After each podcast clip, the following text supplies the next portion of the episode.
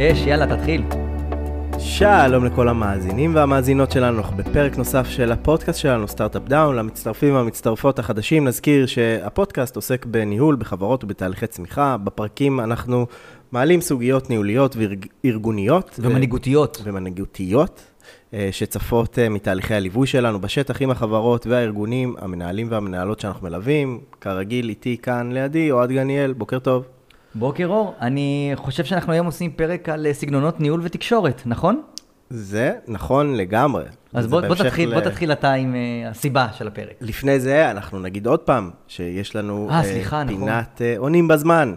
48 שעות ויש תשובה. נכון, אנחנו מזמינים את כל המאזינים והמאזינות לשלוח לנו בעצם מייל עם שאלות והתייחסויות לפרקים, כי אנחנו מבינים באמת שחלק מהנושאים שאנחנו מעלים הם מורכבים, ואנחנו רוצים לשמוע אתכם. המיילים יופיעו בביו, אבל תמיד עדיף לשלוח ל-ziv@strudel.imtech.co.il. יש לנו נטייה לענות יותר מהר מהמייל האחר שמופיע שם. נכון, במייל לציין, יעזור לנו אם תציינו את שם החברה ומהות הפנייה, שזה במסגרת העונים בזמן, ואנחנו נענה תוך 48 שעות. וכמובן שאם זה משהו שהוא ראוי לפרק, יכול להיות שתוזמנו להקליט איתנו. כמו הרבה אחרים שנכנסים ל-Your Voice, הקול שלך. נכון. אז אנחנו היום נדבר על נושא שהוא מאוד רלוונטי ומעניין, נושא של סגנונות ניהול ותקשורת. נתחיל בסיפור, אוקיי? אני חושב שהסיפור מעביר הכי טוב את המסר. מה זה סיפור? באירוע שקרה? אירוע אמיתי, סיפור מקרה. לפני כמה שנים עבדנו עם ארגון בעולם הרפואה, בארגון הזה היה מנהלים ומנהלות בכירים, כזה, מה שנקרא, מטה. כן, ואינסטנציות מקצועיות מאוד חזקות, אנשים כאילו מאוד חזקים בתחומם. נכון, והמנכ"ל היה טיפוס מאוד פרקטי, נכון? כן, down to earth, איש של ביצוע, של שורות תחתונות. הסמנכ"ל האופרציה היה מנגד איש של תהליכים, נכון? היה חשוב לו להיכנס תמיד לביטס אנד בייטס של הדברים, לבדוק, מה שנקרא, נתפס על הקטנות, כן. ועל הדברים היותר, על הפיצ'פקס. והסתכל גם הרבה פעמים דרך חור המטבע. לגמרי. מנהלת משאבי האנוש, שגם הייתה חלק מהמטה, הייתה אישה של אנשים, תמיד היה חשוב שיהיה קונצנזוס, נכון? שכולם יהיו מרוצים. שכולם יסכימו. מאוד נמנעה מלהיכנס לעימותים, ודבר שיצר הרבה פעמים, הגביר את העימותים. והיא גם ניסתה מאוד לרצות. נכון. הייתה עוד דמות שהיא דמות רפואית מקצועית, שעבדה עם אותם מנהלים, והייתה יותר דמות עגולה כזאת, זרמנית, פחות הפריעה, כזה יותר... לא תפסה צד. נכון, נכון. שזה גם הרבה פעמים... מהאום, בדיוק. וזה גם הרבה פעמים הקשה. היה מאוד מעניין לראות שבעצם השונות בדפוסי האישיות ובדפוסי החשיבה הובילו מלא מלא פעמים לפערים משמעותיים בשיח ובשטח. אנחנו הוזמנו לשם אינספור פעמים בעקבות ויכוחים, מריבות, פיצוצים שקורים פתאום. הדברים האלה גם תקעו ופגעו בתפוקה ובביצועים של אותו ארגון. נכון, ואנחנו חושבים שזה case study מעולה, אנחנו גם נמשיך לדבר עליו בהמשך הפרק, לבעצם סגנונות תקשורת, אוקיי? סגנונות של אנשים שיש להם איזושהי גישה אחרת או דפוס חשיבה אחר. אתה רוצה להרחיב על זה?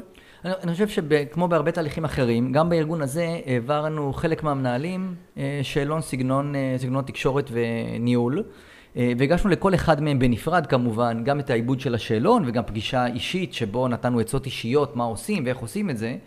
ובאחת הישיבות אפילו הצגנו לכולם את כל הסגנונות, והם שיתפו כל אחד בתוצאות של השאלון שלהם. תרגלנו שיחה ודיון או קבלת החלטות סביב סוגיות ניהוליות שוטפות בארגון, והם ראו איך זה יהיה הרבה יותר פשוט כשמדברים נכון, כשמבינים את המקום ממנו אני פועל וחושב כאדם, את הסגנון תקשורת שלי, את הדרך שבה אני חושב ומקבל החלטות, ופונים לשם, ואז זה הרבה יותר קל. כי במקום להגיד, מה, רק אכפת לך מהאנשים כל הזמן, מה עם המשימה? אני מבין שדרך קבלת ההחלטה שלך היא קשורה מאוד באיך אנשים יתפסו את זה, ואני יכול לעצב את זה בצורה אחרת. נכון, ונגיד שהמודל שהשתמשנו פה, בתוך התהליך, זה המודל של אדיג'ס. יצחק, נכון. יצחק אדיג'ס. ההורים והתומים של הנושא של בכלל ייעוץ ארגוני, ניהול, מנהיגות. של ארגונים. של ארגונים. כן. ובפרט של הנושא של ניהול ותקשורת, ניהול סגנונות תקשורת. ובעצם אדיג'ס אומר משהו מאוד יפה, אומר לכל אחד מאיתנו יש 4 מרכיבים, אנחנו עוד מעט נפרוט אותם, לכל אחד יש איזשהו מרכיב שהוא מימד, הוא מרכיב שהוא יותר חזק, ואם נכיר את זה נוכל לתקשר בצורה יותר טובה. אני רוצה להדגיש את זה, אני חושב שבגדול זו תיאוריה שמחלקת ל4 סגנונות תקשורת שקיימים אצל בני אדם. אצל חלק יש אחד מאוד בולט, אצל חלק יש 2 מאוד בולטים, אצל חלק יש משהו אחד שהוא משתלט על הכל, יש כאלה שחסרים להם סגנון תקשורת, זאת אומרת, אין להם אפילו את היכולת להבין סגנון כזה, כי הוא לא קיים בהם, יש כאלה שנמצאים, יש כאלה שמאוזנים, אצל כל אחד זה בעוצמות שונות, למרות שזה אומרים, מה, אני זה או זה? לא, זה הרבה יותר מורכב מזה או זה. זה 4 סגנונות שמרכיבים עיגול שלם, ויכול להיות שסגנון אחד תופס 80%, ואחד אחר תופס 15%, והשניים אחרים תופסים כל אחד 2.5%, או שאחד חסר. שנפרט את הסגנונות? יאללה, בוא תתחיל עם הראשון. אני חושב שהראשון הוא הכי חשוב למנהלים בדרך כלל. נכון, אז, וזה דרך אגב, הראשון זה אותו מנכ"ל שאמרנו מסיפור המקרה. אז הראשון זה הסגנון הפרודקטיבי, אוקיי? הפי, אוקיי? פרודקטיב. הביצועיסט. הביצועיסט, אוקיי? אנשים שהם חרוצים מאוד, יצרניים, ביצועיסטים. זן של מנהלים שלא נח לרגע, נכון? כל הזמן בעשייה, כל הזמן פעילות. נכון, הם רואים בעצם את כל העשייה הארגונית כמוטלת על הכתפיים שלהם, הרשימת משימות שלהם היא תמיד מאוד מאוד ארוכה, נכון? הם תמיד נראים ממהרים, לא מספיקים, לא מספיקים לאכול, לא מספיקים לדבר עם אף אחד, הם כל הזמן... הם מתקשים בהשפעה, הם יותר מנסים לשלוט, אוקיי? נכון, והם כל הזמן על פס הייצור, נכון? איך הם מאצילים סמכויות, זיו? לא, כי הם מתקשים בזה מאוד. רק אם יש עזרה ייעוצית. נכון, נכון, הם דומיננטיים, ועוד דבר... אני רוצה לפנות למנהל כזה, איפה נתפוס אותו? יש זמן כזה שנכנסים אליו? מה, איך? כן, אז עוד מעט נדבר גם בדיוק על איך מתקשרים איתם, כן? על עצות לתקשורת. הם הרי עסוקים, תמיד אני מפריע לו במשהו. תמיד עסוקים. אותו מנהל שאז ייעצנו לו, שהמנכ"ל שהיה פי, תמיד עבר בין חדר לחדר, נכון? בין פרוצדורה רפואית אחת לאחרת. מה צריך ישיבות? נכון. אז אני אמשיך על מה שאמרתם קודם, מאוד דומיננטיים, נוטים להיות אנשים מאוד דומיננטיים, מאוד ככה אנשים של עשייה, ומתקשים בראיית תמונה מלאה, נכון? כי הם עסוקים תמיד בטווח הקצר, בכאן ועכשיו, מה צריך לעשות? שורה תחתונה. שורות תחתונות, דבר איתי תכלס, דבר איתי תוצאות, דבר איתי מה צריך לעשות כדי להגיע לתוצאה. הכי קל להבין את זה, זה בלהבין מה השאלה שאותם אנשים שואלים את עצמם. מה השאלה ששואל את עצמו הביצועיסט הפרודוקטיבי, הסגנון הזה? אז השאלה היא מה, נכון? מה צריך? מה צריך, בדיוק. אלה הפרודקטיביים, בוא נעבור לסגנון הבא. עכשיו עוד פעם, חשוב לציין שזה בעוצמות שונות. יש בן אדם, למשל, אצל אותו מנכ"ל, ראינו, זה בסולם של עד 160, הוא היה סביב ה-140, כששאר המקומות אצלו היו פחות מ-60, זאת אומרת, העוצמה אצלו הייתה סגנון מאוד מאוד בולט. נכון. הסגנון הבא זה המנהלנים, נכון? האיש אדמיניסטרציה, כן. אגב, זה תחום שהרבה פעמים שאנשים מקבלים את זה בשאלון, הם מרגישים לא בנוח עם זה, למרות שזה סופר חשוב בכל ארגון. נכון, אז זה האנשים שבאמת מצטיינים מאוד בבירוקרטיה, בתהליכים, מתכננים ממעלה ראשונה, נכון? הם יודעים, זה חשוב, הם יודעים לקחת חזון ולפרוט אותו לתוכנית עבודה. זה משהו שהרבה אנשי חזון לא יודעים לעשות. נכון, אצלי במשפחה, אנחנו במשפחה שיש לה גם שורשים מגרמניה, אז היו אומרים תמיד יקה, נכון? כזה שהוא על השורות התחתונות, ככה מדקדק, בביץ אנד בייץ, מעורה בפרטים. מצוינים בתבניות. נכון, הם מאוד אנשים של תהליכים. פחות אוהבים הפתעות, אלא יותר אוהבים תכנון, בוא נתכנן, ואז נראה איך אנחנו מגיעים ליד. מייצרים עוגנים ונעלים, ומאוד מדקדקים בדברים האלה. נכון, ואפשר, אדיג'ס אומר, שזה מאוד מעניין, שהכל מתנהל אצלם כמו ספר הוראות, נכון? נכון. תמיד יש להם כאילו שיטתיות, מתודה. סדאפ כזה, סדר פעולות. בדיוק. אפשר כבר לומר שהם ההפך מהפי. נכון? כי הפי הוא מאוד טווח קצר ומאוד חושב רגע על התוצאה, והם יותר על התהליך. אפשר להגיד שהם משלימים זה את זה. נכון, אבל הם משלימים בהופכיותם באיזשהו מקום. מה השאלה ששואל המנהלן? הוא אחד חושב שהשאלה המרכזית היא איך. נכון. לא המה. אם אמרנו הפי זה המה... כן, יגידו לו מה, תן לי לעשות את האיך. אגב, אם אתה מתערב לו באיך, אתה לוקח חלק מהיכולת שלו, זה החלק החשוב. עכשיו צריך להבין, זה אנשים שלא אוהבים הפתעות. זה אנשים שמבחינתם פחות חשוב מה נעשה, אלא הכי חשוב זה הצורה שנעשה אותה. הכל אצלם מתנהל בצורה מאוד מדידה. יש להם, אני אומר עוד פעם, זה יכולות אדירות, אבל ברגע שאתה אומר למישהו מנהלן, זה נתפס כאילו כמו משהו שהוא פחות סקסי מאשר, אבל אי אפשר לעשות מה בלי שיודעים איך. נכון. והסגנון הבא? האיי. הסגנון המתכלל, האינטגרטיב. אנשים של אנשים, אוהבי אדם. אנשים שהתכונה המרכזית שלהם הם רגישות, דאגה, אמפתיה, קשב ומוכוונות לבריות, הם מאוד למען. הם לעתים קרובות משתדלים להימנע מקונפליקטים ומכוונים להסכמות כלליות ולקונצנזוס סביב נושאים. חשוב להם לדעת מה אחרים חושבים. פחות חשוב להם המשימה עצמה, כמו שחשוב להם מי יהיה במשימה, והאם כולם מסכימים על המשימה. הם לא ייצאו למשימה עד שהם רואים שיש איזושהי הסכמה כללית, או לפחות הסכמה רחבה. נכון. עכשיו, אני לא עשינו על זה משהו מחקרי, אבל גילינו שהרבה פעמים מנהלי ומנהלות משאבי אנוש, הם עם אות איי מאוד חזקה. אני חושב שבכל, כמעט כל מנהלות המשאבי אנוש שעבדנו איתם, מסלילים את עצמם לזה. ממש.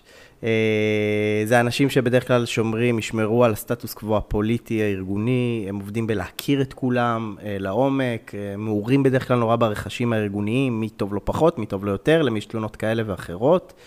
מאוד, אנשים בדרך כלל שיש להם המון... דלת פתוחה.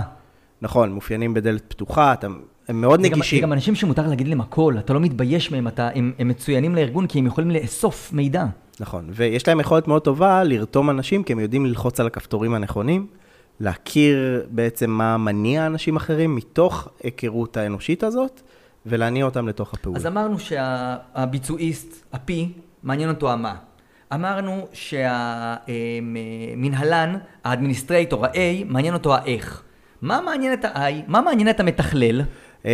את המתכלל יעניין מי, כמו שאמרנו. מי? מי יהיה חלק מהפעולה. זאת אומרת, לא מה המשימה, אלא מי נכון שיבצע אותה. מי ירצה לבצע אותה. נכון. ומשם הוא יהיה מונה. אז הגענו לסגנון הרביעי. סגנון הרביעי של הדיג'ס הוא... שגם אותו הכרנו בלא מעט סטארט-אפים, הוא בולט מאוד במחלקות מחקר, ונכון, את איזה טיזר כזה. במחלקות של אלגוריתמאים, אוקיי, יזמים. אז הסגנון הוא יזמים, נכון? הסגנון היזמי היא... האנטרפרנור, איך שלא אומרים את המילה הזאת. אנטרפרנור. אלה מנהלים שבאמת...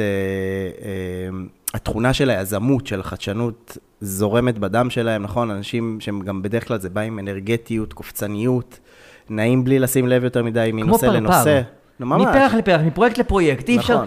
אגב, עבודה לצידם, זה רכבת הרים מטורפת. אתה, מה, איפה, כמה? נכון. נעים מרעיון לרעיון.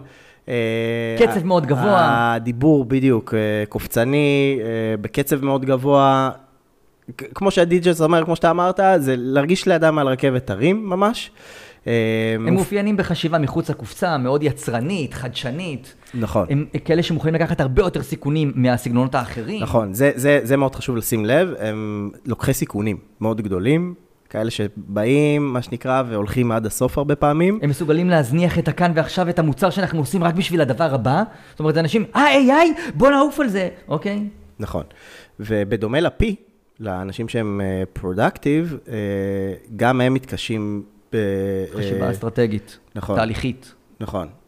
ונגיד שהם מצטיינים גם בחשיבה אסטרטגית, אוקיי? רחבה, מסתכלים לטווח הרחוק, פחות כמו הפיל לטווח הממש ממש קצר, פחות מתעסקים בביטס אנד בייטס, בפרטים, ופחות רואים את מה שנקרא, את ההולכים על הקרקע, אלא יותר ממעוף הציפור, מה שנקרא.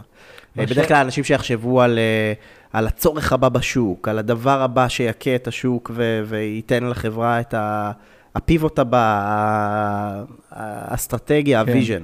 אוקיי? מאוד אנשי חזון. והשאלה שלהם? השאלה שלהם, זה שתי שאלות. הם גם מתעסקים הרבה במה, אבל גם בלמה.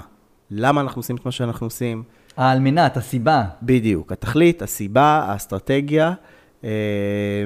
נגיד, אחרי שהצגנו את ארבעת הסגנונות, שעל פי הדיג'ס, כמו שאמרת, אני רק יאסוף את זה ויתן לזה עוד תוקף, שזה לא שחור ולבן, נכון? אנחנו, גם כשאנחנו עושים את השאלון, יש מנעד, נכון? ויש אנשים שיש להם A גדול ו-P גדול. אגב, יכול להיות שאנשים יהיו את אותם אותיות, רק בעוצמות שונות. נכון, נכון. אבל חשוב לציין עוד משהו. יצחק אדיג'ס טוען שזה זה המודל, ומה שאתה זה מה שאתה.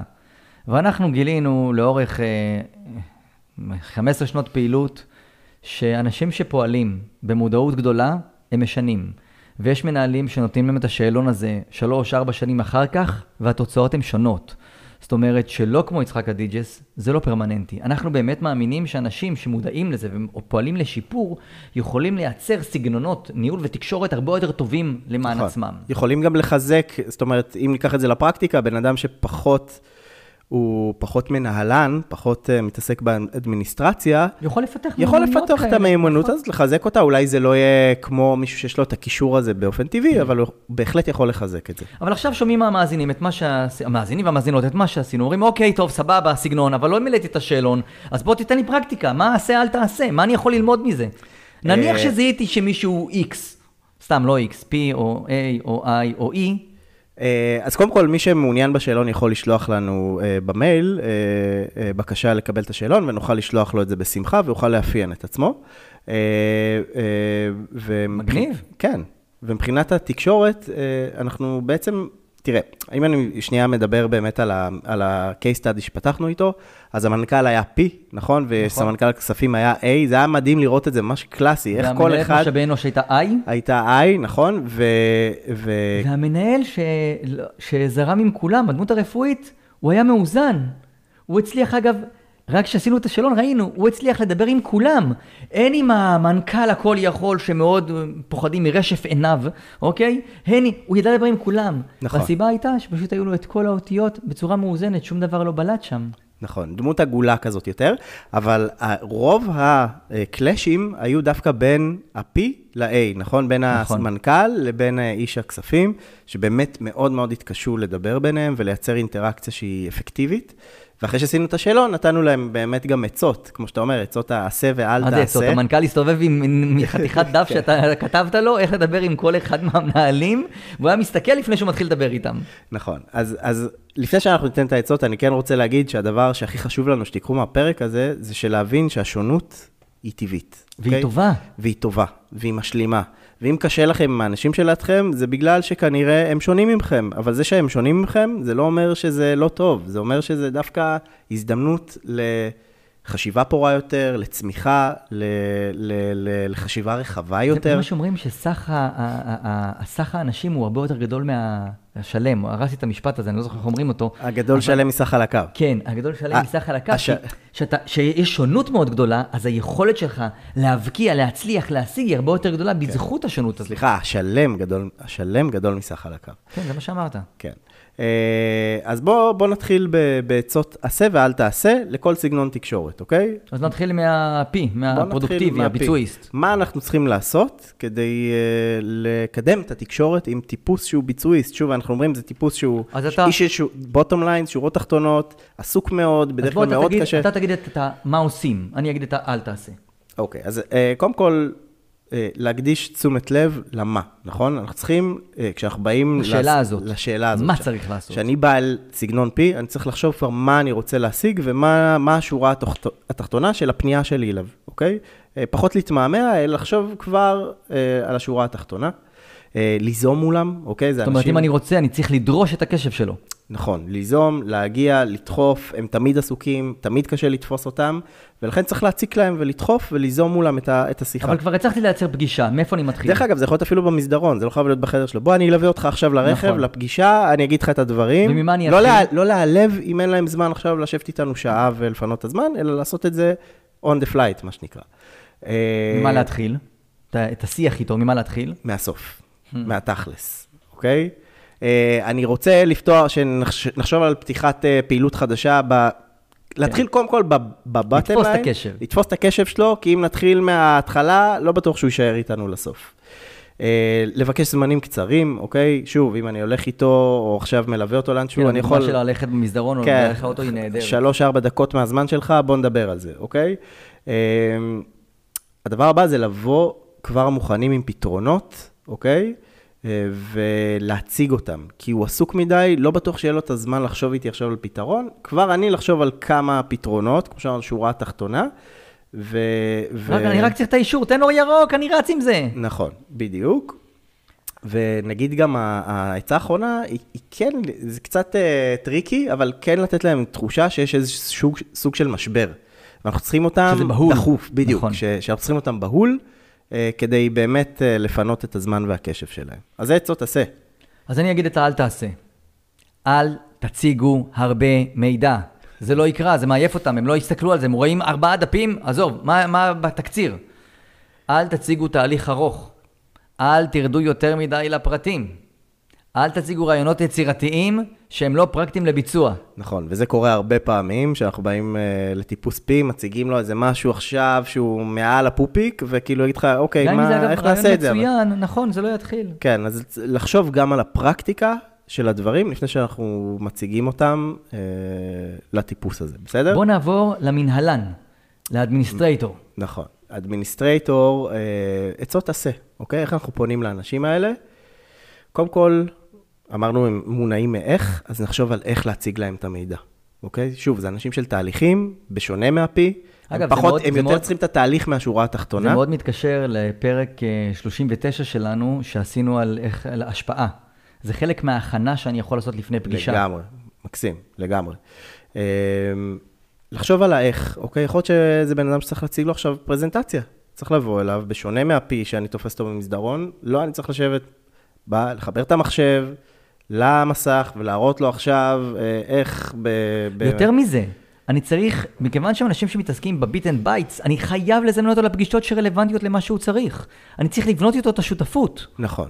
בגלל שזה אנשים שלא אוהבים הפתעות, כדאי כבר, כמו שאתה אומר, לקבוע איתם את הפגישה, להוציא זימון, להגיד להם מה הנושאים שאנחנו רוצים לדבר איתם, לא להפתיע אותם, להיות מסודרים, שוב, יקה, להיות מסודרים, מתוכננים, וככה לפעול מולם.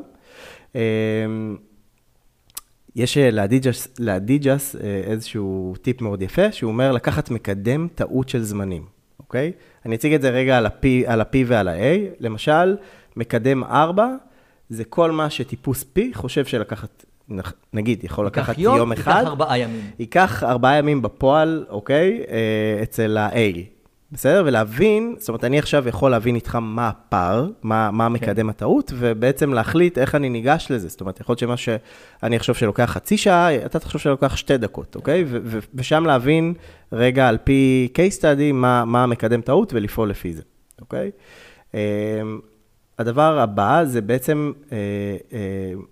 כבר בתוך השיחה, לאבד את ההשלכות של הדברים שאתה אומר לו. כי אנחנו רוצים מעורבות ממי שחושב על האיך. נכון. זה אנשים שבדרך כלל יותר איטיים, יותר חשדניים, לוקחים זהירים, שמרנים, נכון? ולכן אנחנו רוצים כל דבר שאנחנו אומרים, כבר לדבר על ההשלכות, ושוב, להתכונן לפגישה, להיות משפיע, אז כבר לחשוב על ההשלכות של הדברים שאני מציג, אפשר להציג אותם כבר בתוך המצגת, או כל דבר אחר, כל כלי שאני עובד. רוב ההתייחסות שלו תהיה לאיך, וחשוב לתת לה מקום. הוא יכול לדייק ולשפר את הדברים שלנו. נכון. לתת להם גם לחשוב ביחד על התהליך, איפה יש להם איזשהו פידבק לתת, כדי לגרום לדברים באמת להיות ברמה הכי טובה, ושהם גם יסכימו בסופו של דבר לעשות אותם, יסכימו לנו, ולתהליך שאנחנו מציגים להם. מה לא לעשות? אז הם אנשים מאוד מסודרים, שמכירים את הפרטים הקטנים, ולכן איחור לפגישה, לסיים מעבר לזמן, כל מה שמדמה מצב של כאוס, בלגן, חוסר סדר. זה אנשים שהכי שונאים שפגישה מתארכת. תהיו מדויקים. אתה מציג נתונים, שיהיו עובדות. אל תחשב בבל את המוח. דברים בדוקים, דברים מדויקים, דברים נכונים. דיבור מהיר שלא נותן להם מקום לחשוב על הדברים. זה הרבה פעמים מרתיע אותם, לא יגידו כלום. להוריד הילוך, עוד לפני הפגישה. איך אתה אומר?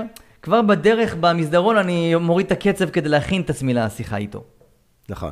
אני אגיד, אולי ההמלצה האחרונה באמת, זה אנשים שיש להם המון חשיבות לדברים, ומשקל לדברים שנאמרים, אוקיי? זה יכול לראות... צריך לתת לשקוע. נכון. ובקייס סטאדי שהצגנו על אותו ארגון רפואי, שם היה הרבה קלאשים, כי סמנכ"ל התפעול הציג משהו, אמר משהו, ובשביל המנכ"ל זה היה כזה עוד אמרה שנאמרה, והוא לא התייחס אליה בכלל, וזה נורא פוגע בהם, אוקיי? ולכן אם אנחנו עכשיו יושבים איתם בישיבה, הם מעלים משהו, לרשום את זה, להתייחס לזה גם אם לא עכשיו, אז אחרי הפגישה. להתייחס לכל מה שהם מעלים, כי זה יכול ליצור עבורם כאילו תחושה שלא רואים אותם, ולא נותנים לדברים שלהם. זאת אומרת, הם בדיוק ההפך מהקופצניים. הם אלה שצריך להתייחס לכל דבר. כן. לתת לו את המשקל. עצות עשה ואל תעשה למתכלל, האינטגרטור, נכון. ה-I שלנו. אז ה-I אמרנו שזה אנשים שהם מאוד אנשים של אנשים, מוכווני אנשים, נגישים, ואחד הדברים שבאמת חשוב להם, זה אמרנו המי, נכון? מה אחרים חושבים. מה אחרים חושבים. ולכן כשאנחנו מגיעים אליהם, אנחנו כבר צריכים לראות שיש איזושהי, נגיד עם משימה או עם איזושהי החלטה, חשוב להם לראות שהיא עברה בדיקה אצל עוד גורמים. אוקיי? ולכן חשוב כבר להגיע אליהם שאנחנו... שהביאו הסכמה או נכונות. נכון, שכבר בדקנו את הרעיון, העלינו אותו, השאלה הראשונה שמשאלו אותנו, מה הוא חושב על זה ומה היא חושבת על זה, ולכן הנושא הזה צריך להיות כבר סגור שאנחנו מגיעים אליהם. שיחות הכנה לפגישה איתם. איזה? קונפליקטים, התנגדויות. זה אנשים שאם אני אדע כבר לצייר את ההתנגדויות ואת הפתרונות שיש ואת הכיוונים, יהיה הרבה יותר קל לרתום אותם למה שאנחנו רוצים. אתה יכול לתת דוגמה? הם הרבה פעמים יבואו, שנבוא עם רעיון, יגידו, לא, אבל הוא לא ירצה. עכשיו, אם אני אומר, נכון, דיברתי איתו וחשבנו ביחד ש... בינגו. זאת אומרת, אני כבר צריך להבין מה יכול להיות ההתנגדויות של האנשים שחשוב לאותו מתכלל שאני אדבר איתם, וכבר עכשיו איך לפתור אותם. כדי להראות לו שיהיה קונצנזוס, גם אם זה לא יהיה... נכון. אל תעשה? אז אחד, לא להגיע עם רעיון... זה ההופכי של מה שהיה עד עכשיו. לא להגיע עם רעיון ללא היוועצות עם השותפים המרכזיים. נכון. אם זה רעיון שהוא רק שלך, אין סיכוי, כאילו, זה יהיה סופר מורכב להעביר את זה. על הכיפק, בוא נעבור ליזמים, לאי. מעולה. עצות לתקשורת, עשה ואל תעשה, אז אם אתם מכירים כבר אנשים שהם אי, תנסו כבר לחשוב איך להטמיע איתם, כי זה סגנון מאוד מאוד מאוד דומיננטי. ואנשים שהם אי גבוה, זה אנשים שבאמת באמת צריכים... הרבה פעמים אפשר לזהות אותם, הם נראים כמו עפיפון בלי חוט. נכון. אז אחד הדברים שהכי חשוב ליזמים, בגלל שהם יזמים, וזה מאוד קשור לאופי היזמי, זה להיות... חלק. להטביע את החותם שלהם, אוקיי? להיות כאילו שותפים ברעיון שאתה מציג. נכון, וחשוב להם להיות חלק בתהליך, אל תחליט בשבילם שום דבר, תשתף אותם. אוקיי? בשונה מסגנונות תקשורת אחרים, פה מאוד מאוד חשוב לא להציג כבר את השורה התחתונה, אלא להציג מה אנחנו רוצים להשיג, ולקבל מה שנקרא את ברכתם. וגם את הלמה. למה אנחנו ניגשים לזה בכלל? נכון, לקבל את ברכתם, תוך כדי זה שאנחנו גם רוצים לקבל את ההתרשמות שלהם, ועצות מהם איך לשפר את זה. אוקיי? זאת אומרת, מאוד חשוב כבר שאני מציג לאי. רמת מעורבות גבוהה שלהם. נכון, ואני יכול לשאול את האי, להציג לו משהו, להגיד לו מה דעתך, איך אפשר לעשות את זה יותר טוב, חשוב לי לשמוע חשוב לי שתיתן גם את האימפקט שלך פה בתוך הרעיון או המשימה הזאת, כדי שזה יהיה על הצד הטוב ביותר, כי לך יש את הניסיון בדבר הזה, זה מאוד רותם אותם. זאת אומרת, למה? מה אנחנו רוצים להשיג, ואז לתת חופש מחשבה משותפת. נכון. אז השאלות שיכולות להיות רלוונטיות, מה אתה חושב על הרעיון, מה אתה היית מציע, איך אתה מציע לשפר את זה, אוקיי? ממש להגיע מתוך המקום הזה. הדבר הבא זה, בעשה הזה, תגדיר מטרה, אבל תן דרור לחשיבה, נכון? כן. זאת אומרת, לא להגיע אפויים מדי, זה מתקשר למה שאמרנו לפני, ולנסות בכל דרך אפשרית לתת להם את הדרור הזה לחשוב, ולחשוב איתנו ביחד. דבר הבא שהוא מאוד מעניין, וצריך פה איזושהי חוכמת רחוב אולי קצת כדי לעשות אותו, זה להציג את הרעיון כאילו היה שלהם. מה שאגב אומר שאתה צריך לוותר חלק מהקרדיט שלך, שזה גם לא פשוט. נכון.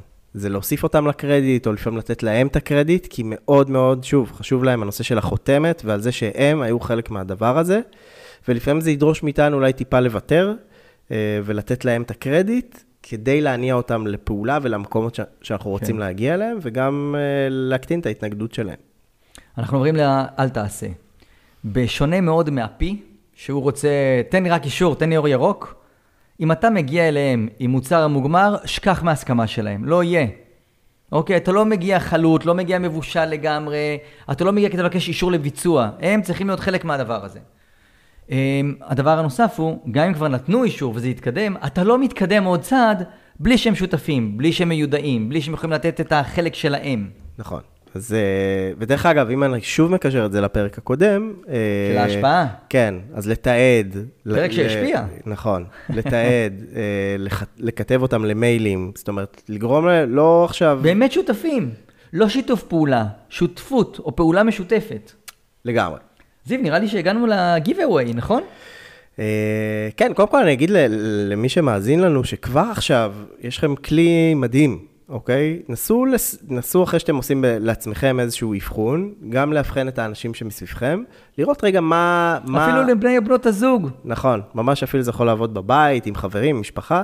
נסו להבין מה הממד הדומיננטי שלהם, המרכיב הדומיננטי, ואיך כבר אתם יכולים... איך אני מתאים את השפה שלי. לשנות את השפה ולהתאים את עצמי לתוך הסגנון. כדי להשיג הרבה יותר, כדי להשפיע יותר. אז... תן לנו את ה-giveaway. ה-giveaway הראשון זה באמת לקחת רגע את הזמן ולהבחן את עצמנו, אוקיי? ושוב אני אגיד, מי שרוצה יכול לפנות אלינו ולקבל את השאלון. אנחנו נגיד שכיועצים, אנחנו מאמינים וחושבים שאבחונו כבר התקדמות לקראת תיקון ומתן מענה, נכון? זה כבר 80% מהדרך, זה באבחון, באבחון נכון של הדברים והקשיים והאתגרים. וזה ה-giveaway הראשון. ה-giveaway הבא. זה להבין, ואמרנו את זה ואני אגיד את זה עוד פעם, להבין שהשונות היא הזדמנות. נכון, זה לא חיסרון, זה יתרון, נכון, זה כוח. ודווקא, אני רוצה לקחת את זה דווקא לעולמות נגיד של גיוס, אוקיי? שאני מגייס לצוות, לא מזמן עשינו סדנה, ואחד המשתתפים אמר, דווקא זה טוב שפה כולנו נחשוב אותו דבר ונגייס אנשים שהם כמונו, ואני אומר, לא בטוח, ואולי אפילו ההפך. אנחנו רוצים ארגונים... תרבות ארגונית חזקה וטובה, זו תרבות שיש בה שונות. שמורכבת מפסיפס צבעוני כמה שיותר. נכון, והשונות הזאת, בסופו של דבר, אם מנהלים אותה נכון, היא קרקע מדהימה לחדשנות, נכון. לאפקטיביות, לחשיבה, ליצרנות הרבה יותר גבוהה, ולכן חשוב לנו שבכל הפרק הזה תסתכלו על שונות כהזדמנות. מה הגיבוי השלישי? תגיד אותו אתה. אימון, לתרגל. לקחת את הטיפים ששמענו כאן, ופשוט לתרגל, ולראות איך שינויים קטנים בשפה יוצרים השפעה אדירה בארגון. פתאום אני משיג בקלות את הדברים האלה. נכון. זה מדהים כמה שזה דברים שהם קטנים, אבל הם עושים שינויים כל כך גדולים.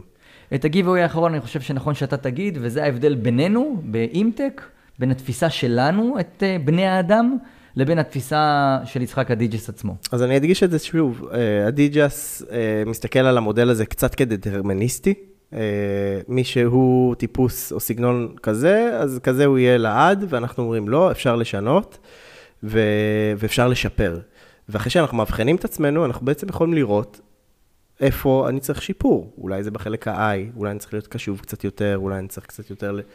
להבין איך לתקשר בצורה נכונה, ואז אני יכול לשמוע את הפרק המדהים שלנו על תקשורת אפקטיבית, ובאמת לשפר את הדבר הזה, או האם אני יכול לשפר את יכולות הניהול האדמיניסטרציה שלי. כן. יש היום אלפי תוכנות, אלפי פלטפורמות, שיכולות לגרום לי להפוך להיות מנהלן יותר טוב, ולעזור לי בדבר הזה, וכולי, אוקיי? כל אחד יכול לשפר ולתמוך בסגנון הניהולי החלש שלו, וככה להפוך לדמות יותר חזקה, יותר משפיעה, ויותר יצרנית בארגון. כן. אם הגעתם, אני פונה אליך, אלייך, המאזינים והמאזינות היקרים שלנו. אנחנו רוצים להגדיל את ההשפעה שלנו על הניהול והעבודה. חלק מזה זה באמצעות ליווי, תהליכי ליווי שאנחנו מבצעים בחברות וארגונים, וחלק לא פחות חשוב, זה החלק הזה. ההשפעה שלנו, אנחנו אמנם לא מכניסים מזה כסף, אבל הפודקאסט הולך וגדל, ולכן כל אחד מכם שעושה עוקב, כל אחד מכם שמדרג אותנו בספוטיפיי, באפל פודקאסט, בגוגל פודקאסט, בכל היישומונים, כל אחד שמפיץ פרק כזה או פרק אחר שלנו בוואטסאפ לחברים שלו, עוזר לנו. יש לנו חברות שאנחנו יודעים... עוזר לנו ועוזר להם. נכון, אנחנו מרחיבים ומגדילים את מנעד ההשפעה שלנו לניהול והעבודה, ודואגים שיהיה יותר ויותר מקומות מאפשרים חיוביים, שבהם אנשים יכולים, אנשים, עובדים, מנהלים, מנהלות, לממש את עצמם ולהיות בטוב. על הכיפק, וואד. אז סיימנו פרק 40.